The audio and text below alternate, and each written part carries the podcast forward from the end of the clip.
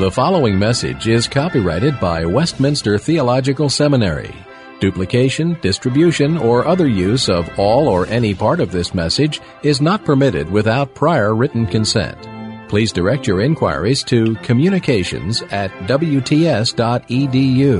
For all other information, please visit the main website at www.wts.edu.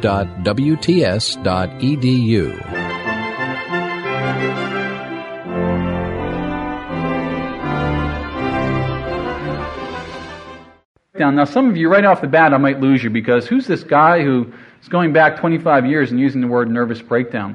Well, I, I use it for a couple of reasons. I don't, I don't know why, but over the past over the past two years, as I've had an opportunity to, to be with people who have had these crises, it, the word nervous breakdown really seems to work for them. I mean, it's like something is broken. Uh, and and there, there are people I've spoken to, they actually say that I felt something in my brain snap. Now, now nothing snapped. There wasn't uh, some neuron in their brain that broke in half, but it, it had that dramatic breakdown sort of feel to it. Uh, so I, you I, chose the word nervous breakdown because in some ways it still, it still seems to be a metaphor that captures the experience of these people. However, as you can see in your outline, um, I'm, I'm thinking more technically of two different categories that people speak of. One, people talk of bipolar uh, disorder, they talk about mania, manic depression. Uh, the other one, they talk about schizophrenia. Now, these certainly are overlapping categories, but it might do you well to, to differentiate the two of them in your own thinking. Let me, let me be more specific. Uh, first of all, I'm, I'm entitling mania as, as emotions that have run amok. Uh, your emotions have no gauge on them anymore, if you will. Schizophrenia, to be very simplistic, would be, would be thinking that has, has run amok, if you want to make a distinction between thoughts and emotions. Now, to be more specific, let me give you a, a bit of a picture of the kind of person you may be seeing in these crises. First of all, the, the person's, person whose emotions have run amok, the person that some people would call manic or manic depressive or, bi, or bipolar emotions. What? It's a peculiar disorder. Some of you, uh, some of you wouldn't mind having it, perhaps. You feel good, okay? You, you're elevated. You're, you're, you're up. You, you feel like you're on top of the world. Uh, you feel like you could go down to Atlantic City, even though you're not a gambler, but you can go down to Atlantic City and you know it's your day. You know, I've never quite woken up that way, but, but uh, you know, some people, they, you know, they, they, for some reason, they might wake up and just it's going to be a good day today. Nothing can go wrong. Well, that tends to be the feel that a manic person has. Just their, their emotions, they're, they're on a high. You know, nothing can go wrong. Whatever they do, it's, it's going to go well. So, so you, can, you can see how some of these people are, are, are, are oftentimes plagued by financial, by, by poverty, by very poor financial decisions. Because I know what commodity to play today, okay? I'm going to put every cent I have into this particular commodity. Or I'm going to start this particular business. Nobody else has started it before, and I know that this business is going to take off. There, you know, where, where's that coming from? Uh, it's coming from this, this expansive sort of emotion that nothing can go wrong today. Um, what else might you see with these people? They, they, they, they can seem, during the crisis phase, they can seem very flamboyant. Uh, a woman came to my office one time and she, she, was a, she was a very conservative Republican. And she came into my office and she was dressed like a gypsy. And she was, she was dancing around and had this, this long flowing skirt on. And she had this, this bag of, of goodies that she began to, to show to me. And, and uh, the bag of goodies, they were, they were meaningless to me. It was, just looked like different trinkets she had laying in her living room.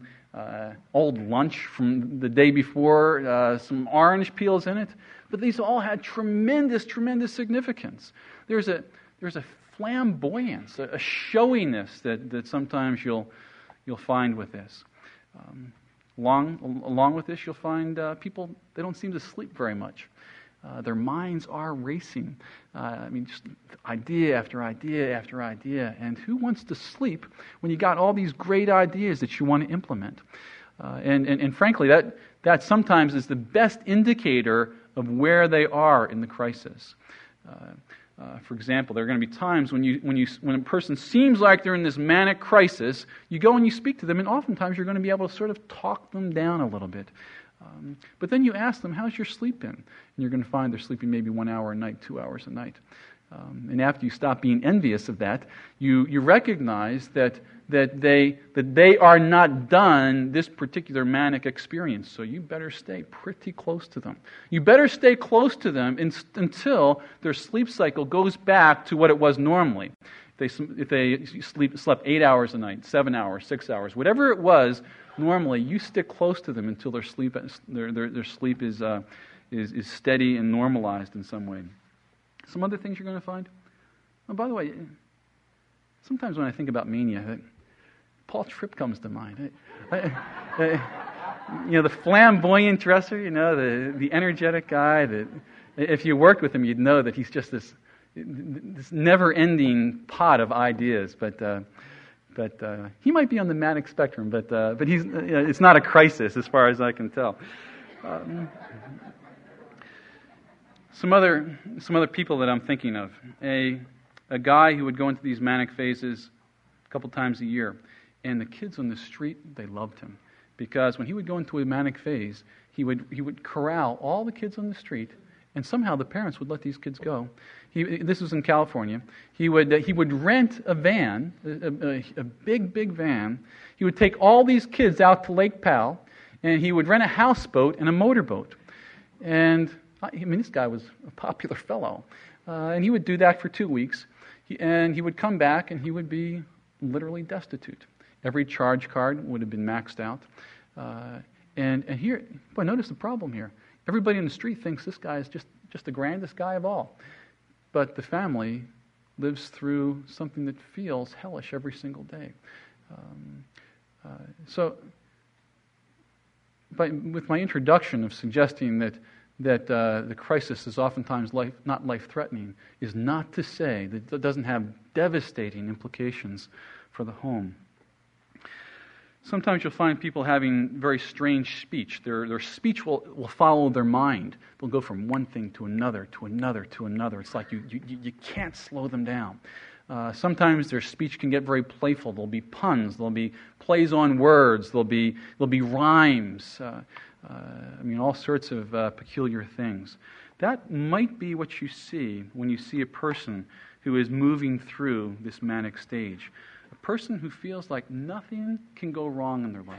And you can see how, how entering into their world during that crisis might be very difficult because you need them at that point, okay? They have the ideas, they have all the ideas you need for, for effective ministry. They have ideas how your church is going to explode to a thousand people tomorrow. You need them and all their ideas. I mean, they don't need help at that particular time, so you can see how it's, uh, uh, it's going to be a, a bit of a difficulty for some people as you begin to move toward them. So that's, that's the emotions run amok. That's, that might be one type of the crisis. The other type of crisis will be what some people call schizophrenia or thoughts run amok. Some of the experiences that these people might have. You're, somebody's talking, and you're you know, private conversation, and, and uh, you're, you're listening to them talk, and, and you gradually begin, it's almost like a camera, and the camera begins to focus on some strange detail on their face. You, look at a mole, okay? Or you look at this one tooth. Uh, and, and pretty soon, the entire screen is filled up with that particular detail. A little bit hard to listen in those sorts of situations. It certainly is. Um, so sometimes there's this, there's this, this, this distortion of what, what is most important. Instead of getting the bigger scene, it's like all these little pieces, and, and you, as a result, you focus on one little tiny thing to the exclusion of all else. Very peculiar world. Some of you, if you've ever seen Pablo Picasso's Cubist type period, uh, you might get a bit of a feel for some of it. Just this fragmented world, so you just you try, just try to get some sort of order, so you focus on one little tiny piece of it. Hallucinations are not uncommon with persons who who uh, have problems with their thoughts.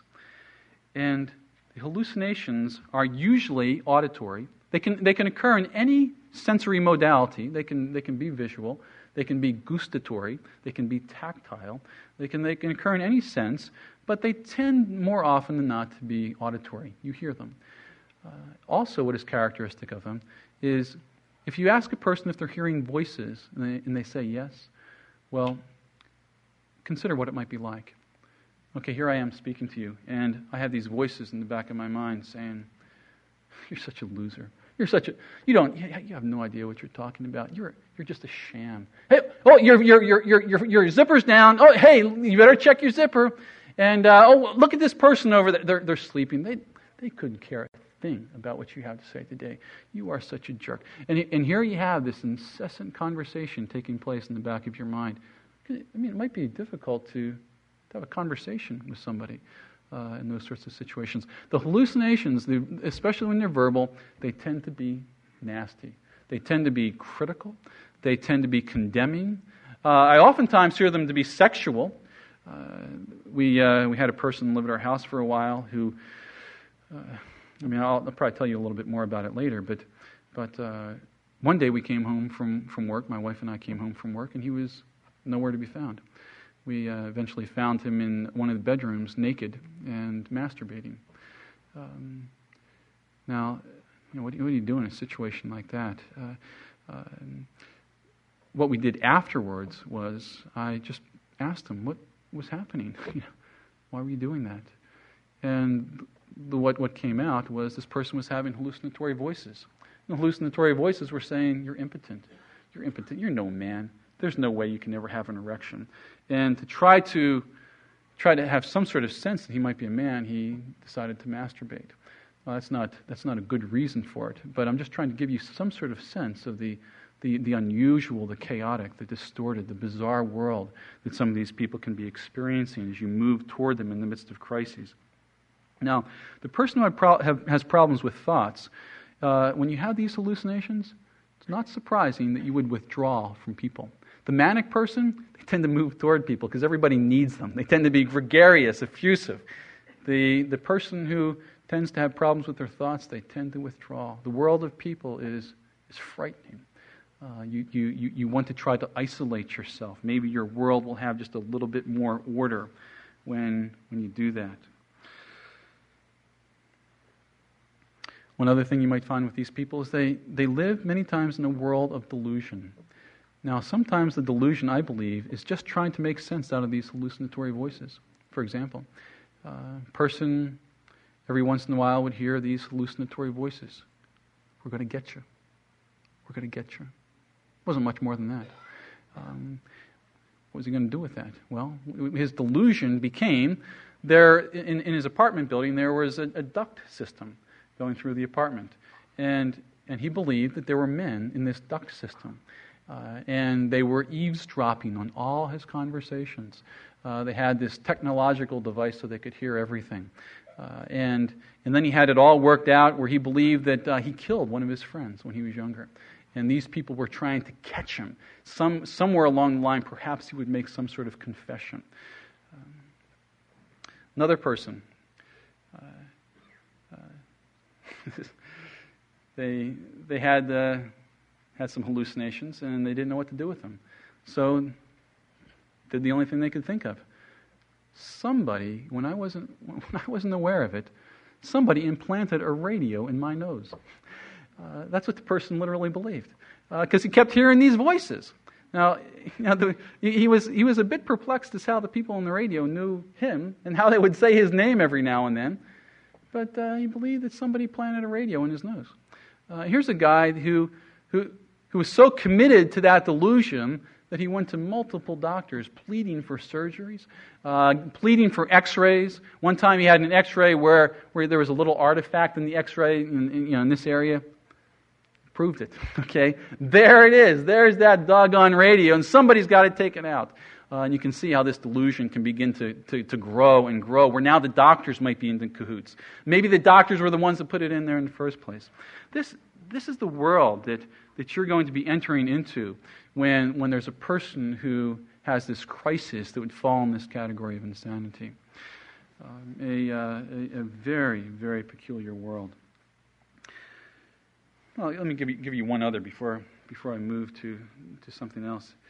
Um, person who believed they were poisoned. Uh, they, uh, you know, they had these hallucinatory voices, same sort of thing, uh, like this other guy, we're going to get you. Uh, you've, uh, you've been doing some things that are really wrong, and you're going to have to pay for it. Well, person put it all together, and they believed that their family was trying to poison them. Now, that, that can turn into an incredible crisis because here's the parents doing everything they can for this, for this boy, and the boy says, Why are you trying to poison me? I mean, you can take that for so long, and after a while you say, Hey, I've been, I, have been, I've been shedding blood and tears for you for years. And now you're saying that I'm trying to poison you? And uh, that's what happens. So you, you start getting into an argument with the person. No, you come down for dinner. I don't care. I don't care what you think. You come down and you're going to eat this stuff. Power struggle develops. Now the person knows for sure that they're being poisoned. Uh, and, uh, and, pretty soon you're, you're called because there's this fight in the home. Uh, this particular situation, the boy drew a knife on his parents.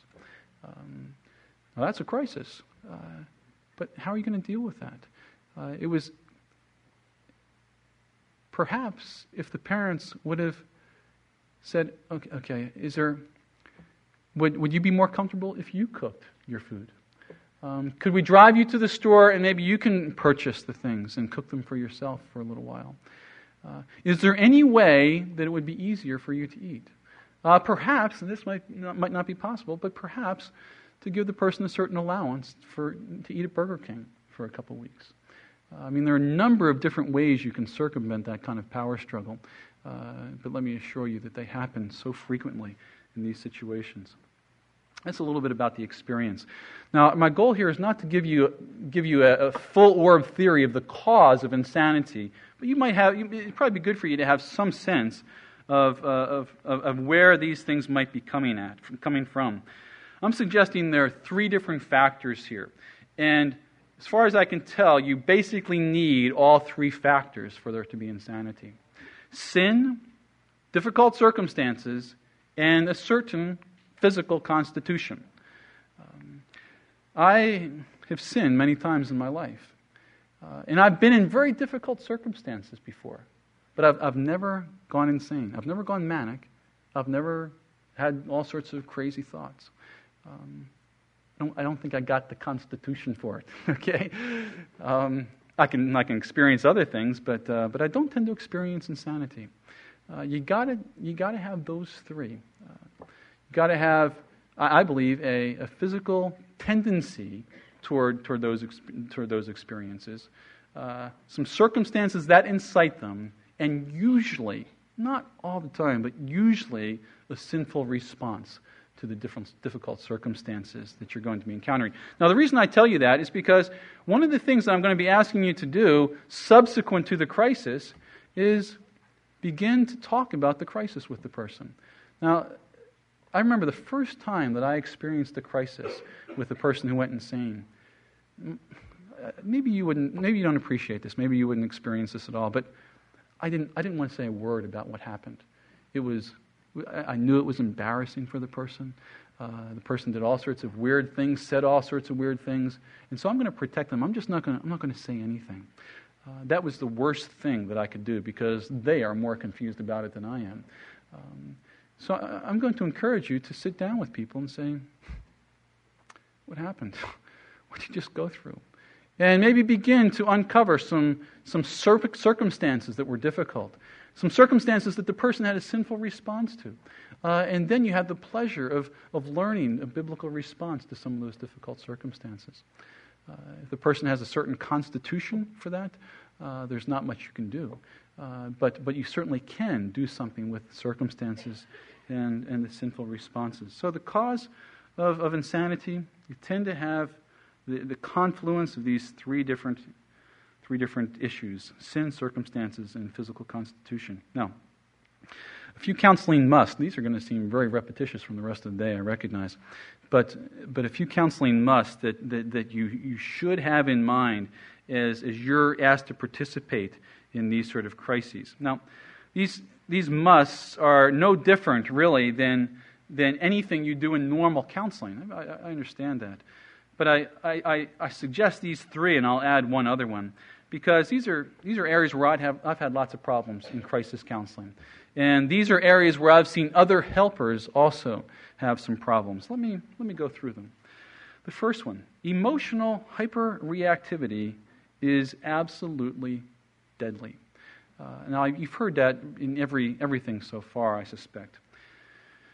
And you gave perhaps the, the, the best treatment for you uh, in the first session. Mike Bobick uh, was talking about some of Jay's material. He has, Jay Adams has a pamphlet called What to Do in Trouble. It's a very interesting outline. He, he says, God is in the trouble. God is up to something in the trouble. And, and Romans 8.28, God is up to something good in the trouble. Um, perhaps that is going to be uh, your predominant arsenal to, to, to not overreact, not, not be hyper reactive uh, in the midst of, of, of a particular crisis. If there's anything that secular and Christian people say about crisis, crises and insanity, you demonstrate strong, overwhelming emotions, and the person will get worse. Now you can see how sometimes the family might not be the best counselor in this situation um, because, because they, they, they, they, they, you know, they spend so much time with this person and they're going to be very upset. They're going to be tired. They're going to feel like they are at the end of their rope. And it might be best for the family to, to go to another place for a while because uh, the family can be very can, can truly be hyper reactive. Now, when I say hyper reactive, I, I mean a couple things. First of all, you avoid those power struggles. You are going to eat no matter what. I don't care if you think this is poison. The worst thing that can happen to you is you'll die. Uh, and there are worse things than that. Um, yeah, those things really do happen. Uh, so, I mean, that's one kind of hyperreactivity. Another is uh, an anger, because many times these people are, are, are, saying things that are bizarre. They're accusing you of things that are patently wrong. Um, and the normal response is to get angry in those situations. Another kind of hyperreactivity is you, is you try to hover and control and you know, you, you, know, you, you just, yeah, you, you, try to control the person's life. Um, where the person's out of control and you got to go in and you got to save them.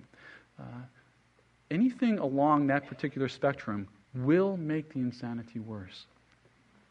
Now, I, you know, everybody's looking for their niche in life, and, and uh, sometimes I wonder if this is one of the niches that God has given me because, because some of my close friends, they affectionately call me boring. Uh, I don't react to things sometimes, and, uh, and so I, so hey, maybe this is maybe this is my niche. You know, I, I, I can't be hyper reactive with insane people. Maybe it's good to be boring in these situations. So if you're a boring person like myself, uh, maybe this will be your niche as well. Um, there, there is one emotion you can express, though. I, I suspect all of you have had this experience. I, I love you tends to penetrate all kinds of things, okay? And it tends to penetrate insanity. Uh, here, I don't know how many times I've seen stark raven lunatics uh, who, who just were stopped in their tracks by somebody who came up and said, I, I know you're really struggling right now, but I want you to know that I love you and I'm for you. And I don't know how we're going to get through this, but, but I love you. Uh, and you pray. You do those Hezekiah prayers. Uh, that's not, that, that's not emotional hyperreactivity, okay? That's just godliness. Uh, that's, just, that's just being a priest as you come to, to a person who's struggling with insanity. Love seems to oftentimes penetrate this, this fog of insanity. Avoid emotional hyperreactivity. Couple other things that are, that are obvious. No monologues. Now, now, this is what you can say in all counseling, but you can see how it's especially relevant here because a person who has problems with their thinking they're just not going to understand long comments that you have. Uh, a person who is, who is called manic, they have all these thoughts going through their mind, and if you go for longer than 10 seconds, they're already, they're, they're already at thought number five. Uh, so, so, especially in these situations, you're going to have to be short, you're going to have to be concise, and, and after you say something, if you believe it's important, you're going to, you're going to ask the person to respond to it. And if they didn't get it, then you're going to try, and you're going to say something like, I, I know it's really hard to understand right now, but I think this is important. Um, uh, you know, so, so, so, so try to stay with me just, just a little bit. And if, if you start to lose it, raise your hand, okay? Uh, and then you try it again, and you try it again. Uh, no monologues. You keep your comments short. You have one question at a time. These are persons who mentally are distractible. They're disorganized. It's like their attention is just flapping in the breeze, going to whatever calls out for it. Uh, so, there have been times where I've gone to people's homes and, and the television has been on in the background. That's impossible. There's no way you can speak to them with that kind of background noise, a radio in the background, an air conditioner in the background, um, a dog barking down the block. Uh, I mean, there's this, there's this, there's this mind that, uh, that it just, it just can't stick on the matters at hand. It's just racing in all sorts of different directions. No monologues. Third thing, be honest with the person who's in the crisis. If, it, if at all possible, allow them to participate in any decisions. Now, recognize, if they're, especially if they're having hallucinations, they're, they're already a little suspicious about what's going on around them. Uh, their world is already a bit out of control. And uh, you go and cloister yourself off with the rest of the family and say, just wait here a second. I'll, you know, I'll, I'll be back in around 15 minutes. Uh, all, that, all that does is it gives them more and more time to, to invent some of the things that, that you may be speaking of. Uh, and, and, all of a sudden there's a conspiracy that is against them. Be honest with the person in crisis. In crisis. Um, sometimes I, I, think the, you, you know the, uh, the tale, what is it, the, the Emperor's New Clothes? Um, uh, many times I, I, find in crises there's this Emperor's New Clothes look where all these people are sitting around and they're acting like everything is okay. And then you have this, this kid who, said, who says, What are you saying those crazy things for? okay, are you really acting weird? Um, you be honest with the person. Uh, when, when I speak to persons who are manic, I, I, I will inevitably say, Something's really different. Um, your, your mind is working a whole lot different than it was before. And, and you know, frankly, some of the things you're saying, I don't, understand, I don't have a clue as to what you're talking about. In fact, I would imagine that some people think you're saying things that are pretty weird right now. You, you, you sound crazy. Um, that's just, that's just being honest with the person, okay? You're, uh, you're the little kid who, who says, Emperor, you don't have any clothes on. Uh, you, you just speak honestly to the person. Uh, you're open with the person. And certainly this goes for after the crises as well. If you're thinking about hospitalization with the person, you, you tell them. You, you say, uh, It's been hard for you to sleep recently. I know your thoughts are racing like crazy. Um, we're not sure what to do. And what we're going to do is, I think the best thing would be to drive to the hospital emergency room and, and just consult with one of the, one of the physicians at the emergency room. Uh, maybe they can help us out a bit you, you, you, be honest with them. You don't just say, hey, we're going to go for a ride, and, uh, and then you show up at the emergency room. Those things do happen very frequently. Um, you, you know, people treat the person as sort of subhuman. Okay? You, uh, you, you, know, you got it, they're fragile. You have to, you have to protect them. No monologues. Uh, be honest with the person in crisis. One other thing. You, I don't have this on your outline. You will have to know the difference between weird behavior and, and sinful behavior and dangerous behavior a woman who stayed at our house. She, uh, she was crazy. And, and one of the things she used to do, it was, uh, it was very entertaining for us as a family. She, whenever she came into a room, she would always face you. She would never turn around. Uh, so it goes something like this You're sitting over there. And then she would walk out of the room like this. Now, that's weird behavior, okay? That's not dangerous, and it's not necessarily sinful. It's just, just sort of weird. That's all. You know the difference between, between those kinds of behaviors. Uh, sometimes a person might not be doing anything dangerous or sinful. They're just doing things that are just plain odd. Um, and you approach odd behavior a little bit differently than you approach dangerous behavior. Now, I recognize with some of these people that's uh, there's there's a difficult issue because because these people seem unpredictable. They say things you don't know what they're going to say, uh, and unpredictable people they're scary. Uh, you don't know maybe they're going to do something dangerous. Maybe maybe they're going to come at you.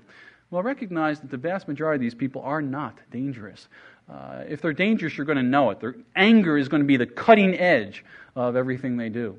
Uh, but these people are no more dangerous than the general population. Uh, they're just a lot weirder than, than the general population. Um, and in this country, we, we tend not to have much tolerance for weirdness. In, in England, by the way, the, uh, people don't talk about schizophrenia very much. They don't go in hospitals. And some people suggest it's because the Brits have. Is Malcolm here? Uh, the, the, because the Brits have more tolerance for, for eccentric behavior. yes. uh, so, a couple things you, you, uh, you should be keeping in mind. Um, an accountant who comes into your office and, uh, and he's, he just went to the store the, night before and he brought, bought this, uh, this leather jacket with, with chains and spikes in it. And he bought these black leather boots that are the craziest things you ever see. Uh, it's not necessarily sinful, but it is weird. Okay, uh, it's not necessarily dangerous. Something you want to follow up on, though. So, and what, what's an honest thing to say? Why did you ever buy those clothes? Doesn't that seem a little different? I mean, is this, have you ever done these sorts of things before? Is this your normal outfit? I've just never seen it. Uh, you speak honestly to the person. Uh, going on in your outline, three questions that, that you can be asking of these people. And maybe even before that comment. Realize that you can talk a person down from insanity much more often than you think, at least temporarily, anyway. Uh, for example, here's a here's a, a schizophrenic person, and uh, and here, here's something I've thought of uh, oftentimes. Um, they're sapping my juices. They're sapping my juices. They're sapping my juices. Well, how can you discern the sense in the nonsense? Don't try to, you know, just get a feel for it. They're sapping my juices. What does it feel like? It feels like the person's a bit claustrophobic. it feels like the person has all these people just trying to take a piece out of them. Well, um, here's a person as, as, loony as can be, and perhaps if you say, uh, Am I sitting too close? They'll say, Yeah, could you sit farther away from me? Um, they, they may be talking about, they, they, they're having all these strange experiences, and they're using these weird ways to talk about their strange experiences. We'll just try get a sense of what it's like. Um, uh, I just killed somebody. I just killed somebody. You killed somebody. What, what did you do? Um, you begin to get a sense that it's a, it's a delusionary uh, thing the person is going through. Well, what's, what's happening? Boy, you, you, you must be feeling off. You must be having a bad case of the guilties right now. Um, the guy, all, all, of a sudden, this crazy lunatic says, "Yeah, I feel, I feel so guilty, and I don't know what to do with it. Uh, it's just, it's just burning a hole in my, it's burning a hole in my heart, and I can't stand it." Discern the sense and nonsense. Um, try to listen. They use, the, they use very, very dramatic language sometimes. Get a feel for what their language might be, might be saying, uh, and, and interpret it in a sense. The, the woman who walked backwards, it made perfect sense. Uh, I mean, we used, to, we used to chuckle and joke with her every now and then about it. But, uh, but here's a woman who, uh, who didn't want to be uncovered. Uh, she, here's a woman who felt guilty. And this was the, the bizarre way I don't know if it's that bizarre. This is the way she tried to, she, she, communicated her guilt. She didn't want anybody to see her. If she could see them, she could have some sort of control. But if she turned her back, she felt like she was in some way out of control, exposed. Somehow people could see her sins if, uh, if, if, they were behind her.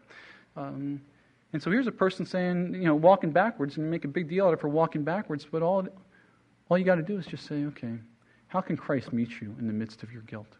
Uh, what does forgiveness of sins mean to you right now? Many times you can talk a, a, bizarre person down from, from their insanities. Now, I'm talking about a person with problems thinking right now. With a, with a person whose, whose mind is going like this uh, and have all these different ideas, what do you do? Well, just be normal and honest. Uh, I don't have a clue as to what you're talking about right now. you know, uh, could you slow down a little bit? Could you, could you just say one thing at a time? I, I'm just I'm just not getting this. My mind is not working the same speed as yours. And you know what you're going to find? You're going to find nine times out of ten, people will start to slow down. Um, and all of a sudden, you'll see a certain lucidity come. Oh, okay. Um, yeah, I guess I am speaking pretty quickly. Uh, nine times out of ten, you're going to be able to talk, be, be able to talk a person down from, from their insanity if you don't emotionally overreact. Now, now, that's not the end of the line. I don't know how many times I have talked a person down from their insanity, and the next day they were stark raving lunatics again. Uh, and then the next day they were again. Um, and and then, then perhaps you're going to have to start thinking about something else. But recognize, oftentimes in the crisis, you're going to be able to be able to talk the person down. Now, a couple questions that are very. I, I, I think these are fairly critical questions. Does the person have a realistic sense of the problem? You know why. Uh, you, you know why your mom asked me to come and talk to you today. Um, you know, how are you doing right now? How is your thinking? Anything unusual happening? Has there, have there been any recent changes in your thinking? Um, and if they, if, they, if they say, no, I think everything's going great, um, perhaps give them some illustrations. Well, you know, you're, you don't seem to be listening as well. Um, you seem to be spending an awful lot of time by yourself. You seem to be frightened to death by people. You seem to want to withdraw and be isolated. It seems like something is going on. Uh, does the person have some sort of sense that there is a problem? Uh, if, if you have a yes to that, that's a good sign. If you have a no to that, it means you might have to, to, uh, uh, to do something that might even include hospitalization. A second question Is the person submissive to Scripture as well as the counsel of other people? Here's this manic person, and they have all the answers. You don't have the answers. Now, Bob, are you willing to do James 1:19? Everybody should be quick to listen, slow to speak, slow to become angry. I know that that seems very, very difficult for you right now, but could we work on this together? Uh, another thing I might do uh, is a person submissive to the counsel of God's people and, and, and, and Scripture itself. Uh, a person who was, was, was, was in a manic phase. He recognized that, that things were different. Yeah, you're right. Ed, I, I, I'm, I'm thinking different than I am right now. I'm thinking fast, but I'm okay. I'm okay. Well, would you be willing to do this? Don't make any business decisions at all right now. Don't make any business decisions at all. He said, Yeah, I think, I, think I can do that. Um, but it, it was this, I think. I, I, think I can do that. In other words, he wanted a loophole. Uh, the next day, the person went out, uh, emptied his, his uh, bank account, emptied his wife's bank account, emptied uh, his retirement fund, and he purchased a business that was a completely dead end business without any legal counsel. And within a week, he was bankrupt. Um, are you willing to be submissive to, to God's word and to other people? Here you can see how you must be a lover of the person if you're going to be able to get through to a deranged mind. You must be a lover. If you're not, you better get a person who is. Or you get, better get a person who is a trusted friend who can, who can move into their life and say, I know that things just feel like they're crazy right now. But please, let me beseech you, before you make any decisions, please, let's do it together. And here's some scripture just to keep in mind here. Proverbs 11:14, For lack of guidance, a nation falls, but many advisers make victory sure. Proverbs 12:15, The way of a fool seems right to him, but a wise man listens to advice. Proverbs 15:22, Plans fail for lack of counsel with many advisors, they succeed. These are critical passages. And are you aligning these things up with the, the, the right symptoms? The, the person who tends to be hyper, manic. These are the kind of scriptures that they, that they must hear. Um, Proverbs 20:18 Make plans by seeking advice. Ephesians uh, Ecclesiastes 4 uh, Two are better than one. They have a good return for their work. If one falls down, a friend can pick him up. Second, that's the second question. The third question is there a resource person, a trusted, loving, caring, wise resource person or group? Uh, many times I, I will be involved in ho- hospitalization with people because they, don't, they, they, they believe everybody else has the problem, not themselves. They're not willing to submit to Scripture in this situation. Uh, but probably more than anything else, there aren't the resource people around. Um, I, I once went to a church in Salt Lake City, and it's a very unusual church, a lot of younger people in it. They weren't married.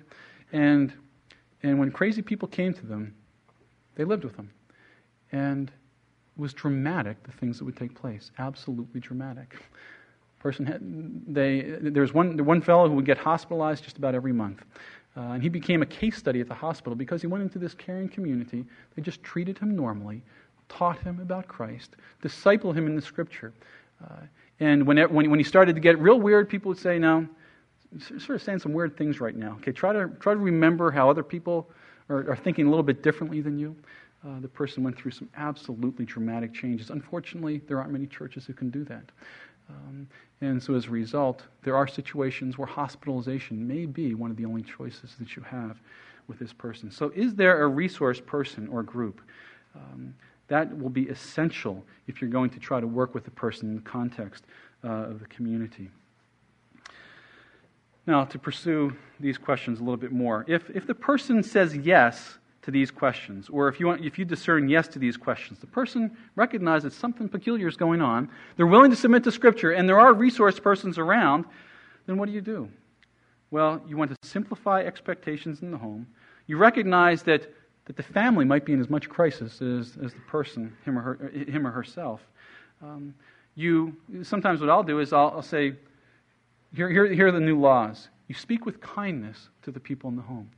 Now, now, that might be pretty difficult when they have hallucinations that they attribute to people in the home, uh, they believe that somebody's poisoned them in the home. But speak with kindness to the people in the home. Uh, another thing that's very troubling for families these persons aren't sleeping very well. And so, and, and, when I've had people stay at my own house, that's probably been the most difficult thing. I hear the person wandering all around the house. I hear them going to the kitchen. I hear them putting the stove on. Will they, will they turn the stove off or not? Uh, all night I'm up, and by the next morning, the person says, anything crossed to me, and I'm ready to explode.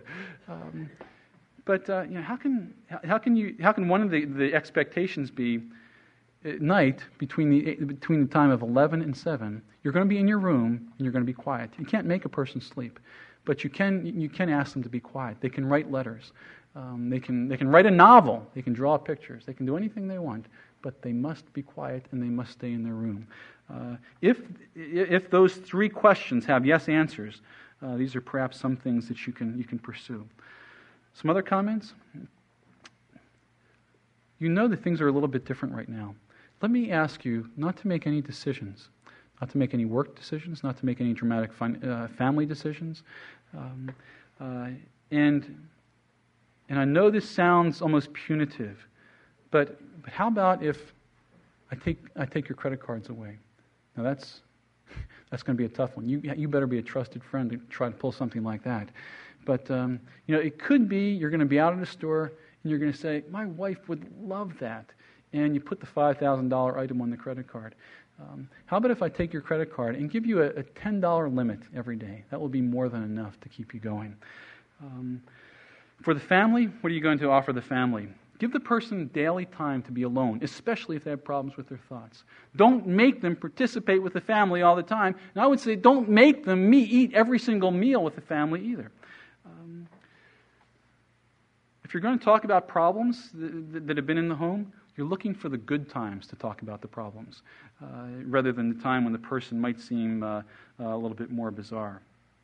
Third thing, the family cannot focus on the delusion.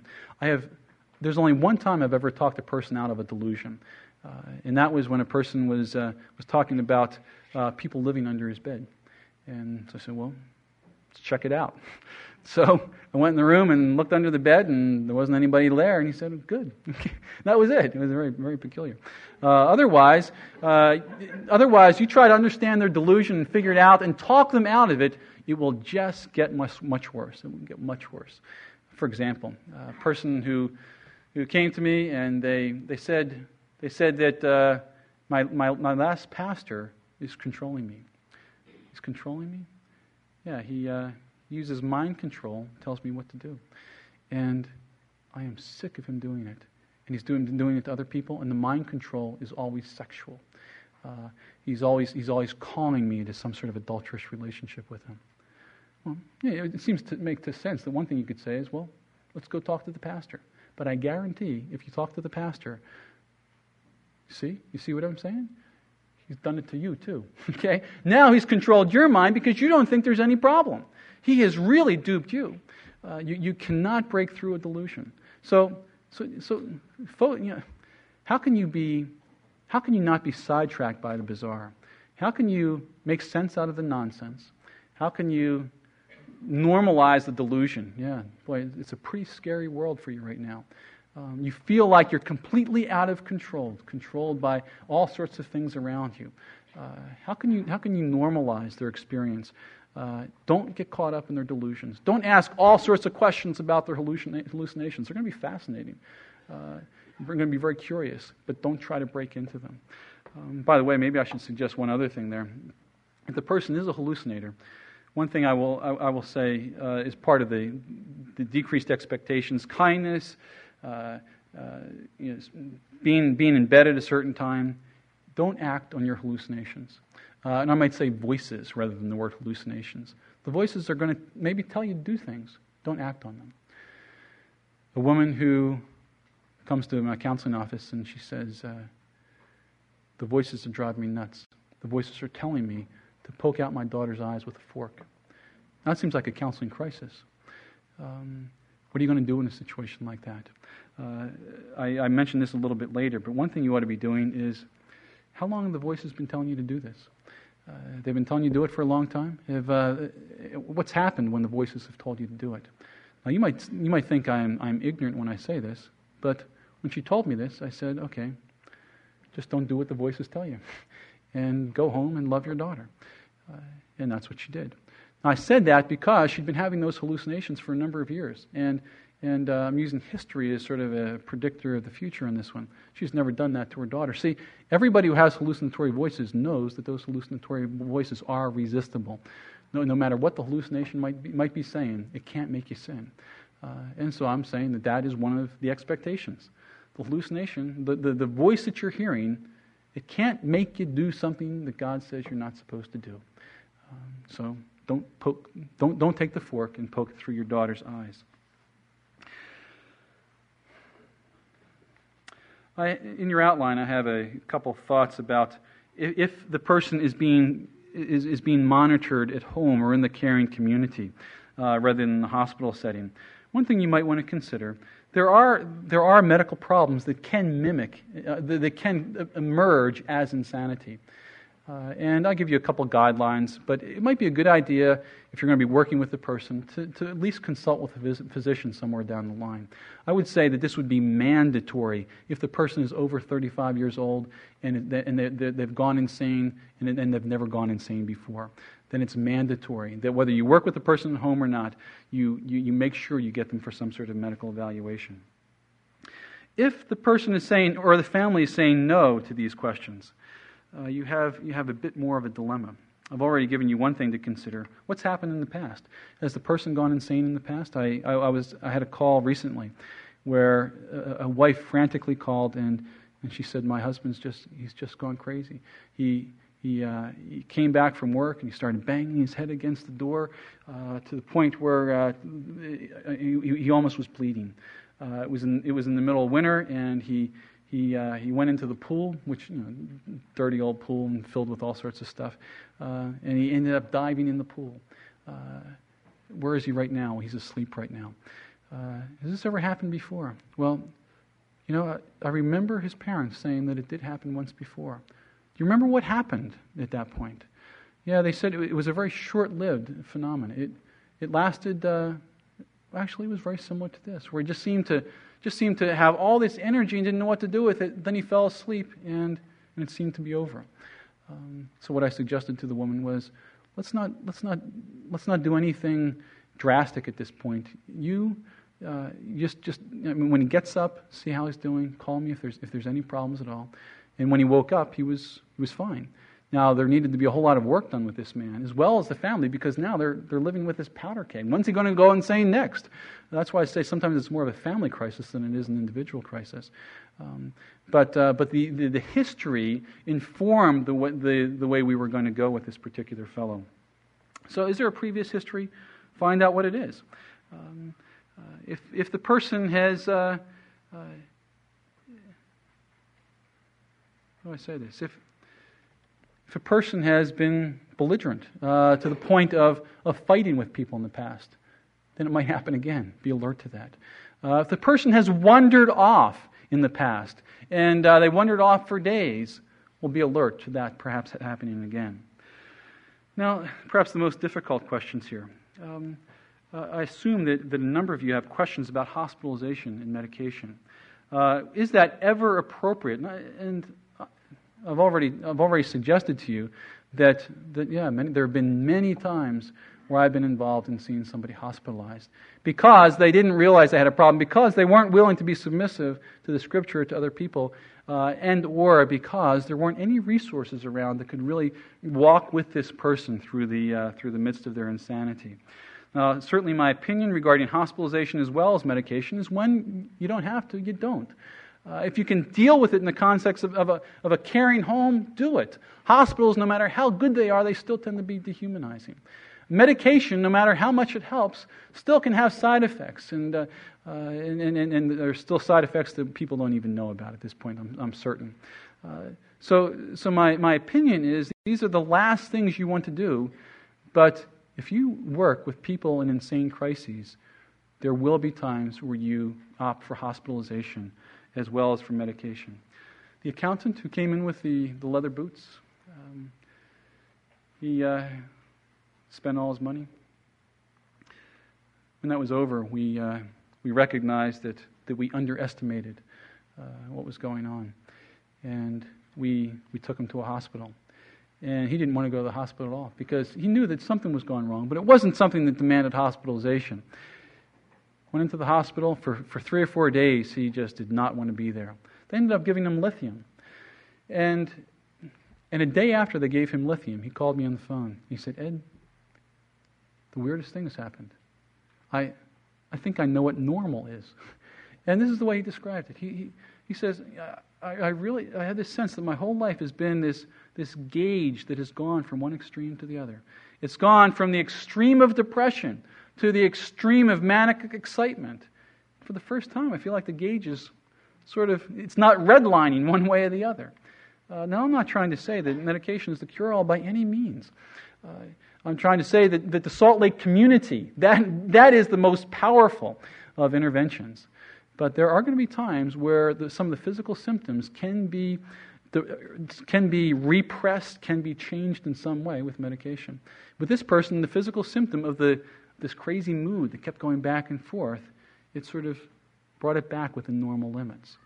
Um, there are going to be times when, you, when you're going to hospitalize or ask the person to consider medication. For a theoretical background on this, you might want to, might want to take a look at my book on the Counselor's Guide and the Brain and its Disorders under Schizophrenia and under Mania. If, if you think that you might be over the head, your head in the crisis, here are some things you can consider. I have them on the outline. One is you can call the family physician. Uh, an office visit might rule out any, any problems. An office visit might, uh, might lead to medication for sleep, or it might lead to medication such as lithium or something called an antipsychotic. Um, you can take the person to a hospital emergency room, and I've done this a number of times. The emergency room can act almost as a medical consultation. Uh, sometimes they will give the person a shot to help them sleep, and that will be more than enough if there are resources in the person's life. Uh, if they're not, sometimes the medical community will decide that it might be most important for the person to be hospitalized. Uh, and, and then the medical, then the hospital will take care of that particular procedure. Third option where, is, is where the, the team surrounding the person might believe that, uh, that a short term hospitalization might be most appropriate. Um, what kind of hospital do you choose? Well, there are Christian hospitals around, and there, there are going to be a whole lot more. Uh, there's this hope that's going to be starting up in Quakertown. There's Rapha that's uh, not too far away. Um, my, I guess my own sense, however, is do I look for a Christian or non Christian hospital? I, am not thinking that. All I'm thinking is I want, I, I want a short term hospitalization just for the person to, to get a good night's sleep, perhaps, uh, for there to be people around him to, to keep him from roaming or straying away. Um, I want a hospital that I'm going to be able to afford. Okay. Um, I want a hospital that will work with the family as well as the church. Um, those are basically the, the criteria that I'm looking for. And I'd like a hospital that's close.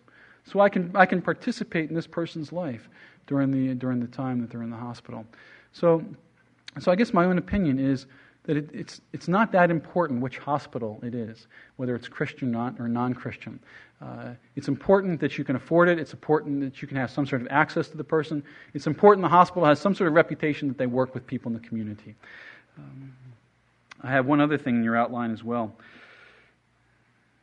There are times where a person might be completely out of control, angry, and, and there aren't the resources around the person to help.